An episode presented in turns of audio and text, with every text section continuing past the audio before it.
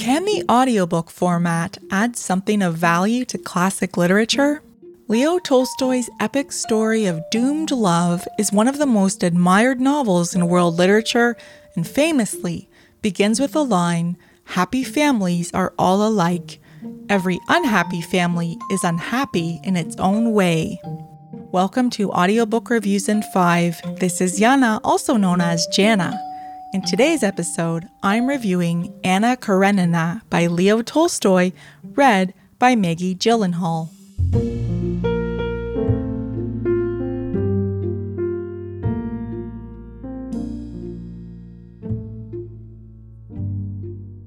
Anna Karenina is frequently cited as the best novel ever written.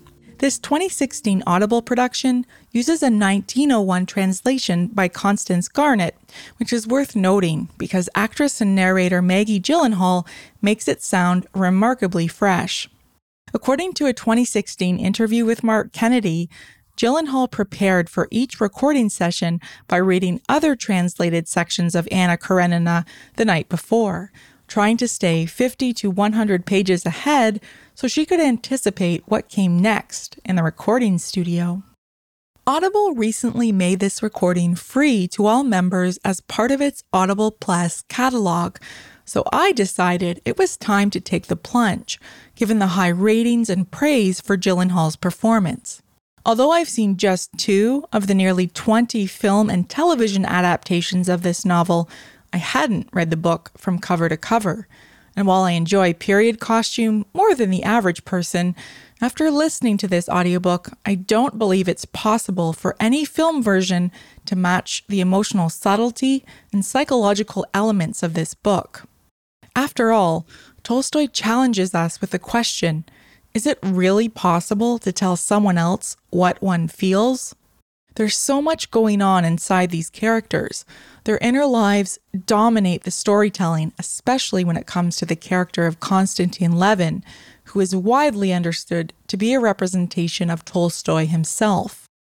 I think this limitation is why filmed versions of this story focus largely on Tolstoy's heroine, the unhappily married Anna Karenina, and her tragic affair with dashing Count Vronsky. Yet, as the Audible description says, this novel is considered a masterpiece not only because of the unforgettable woman at its core and the stark drama of her fate, but also because it explores and illuminates the deepest questions about how to live a fulfilled life. What strikes me most is Tolstoy's uncanny skill at conveying feelings of ambivalence in the thoughts and actions of his characters.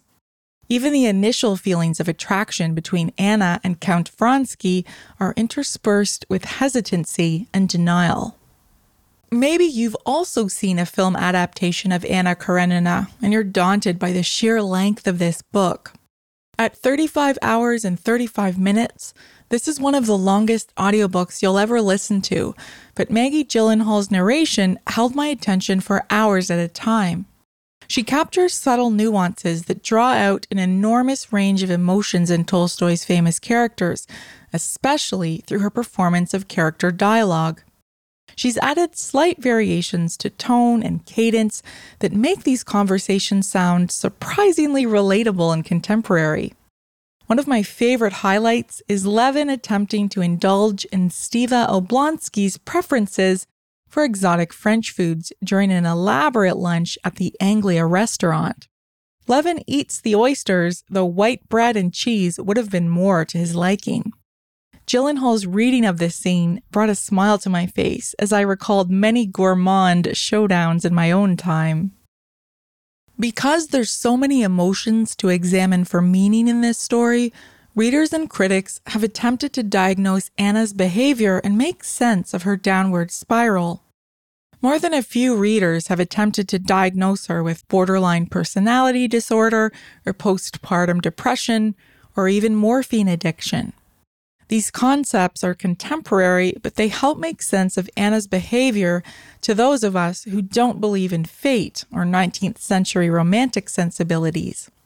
What feels most dated about this novel for me, other than the social norms, are Tolstoy's romantic descriptions of Russian peasants in the countryside, versus his negative and mostly non existent descriptions of city life. Tolstoy was born into the Russian aristocracy and affected a simple peasant lifestyle that you might compare to that of Levin's character. Levin and his closest relationships occupy nearly half of this story, yet it's Anna who remains the chief point of interest in popular culture. I think this is because Levin comes a bit too close to pushing Tolstoy's dated philosophical and political agenda. This seems quaint at the best of times.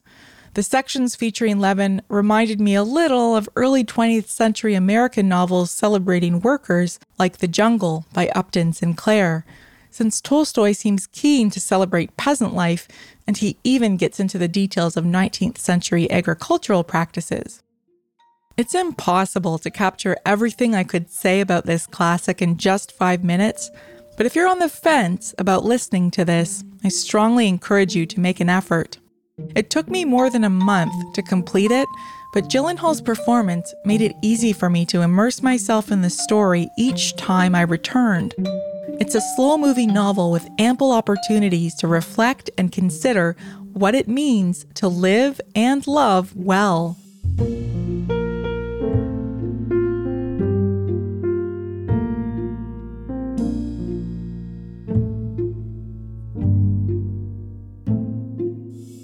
That's all for this episode of Audiobook Reviews in 5. Thanks for listening. If you have not yet done so, please follow us on Facebook and subscribe to Audiobook Reviews in 5 on Anchor, Apple, Spotify, and many others. By subscribing, you help increase the profile of this podcast and chances of other listeners finding it. I look forward to checking in with you all again soon. Please stay safe and be well.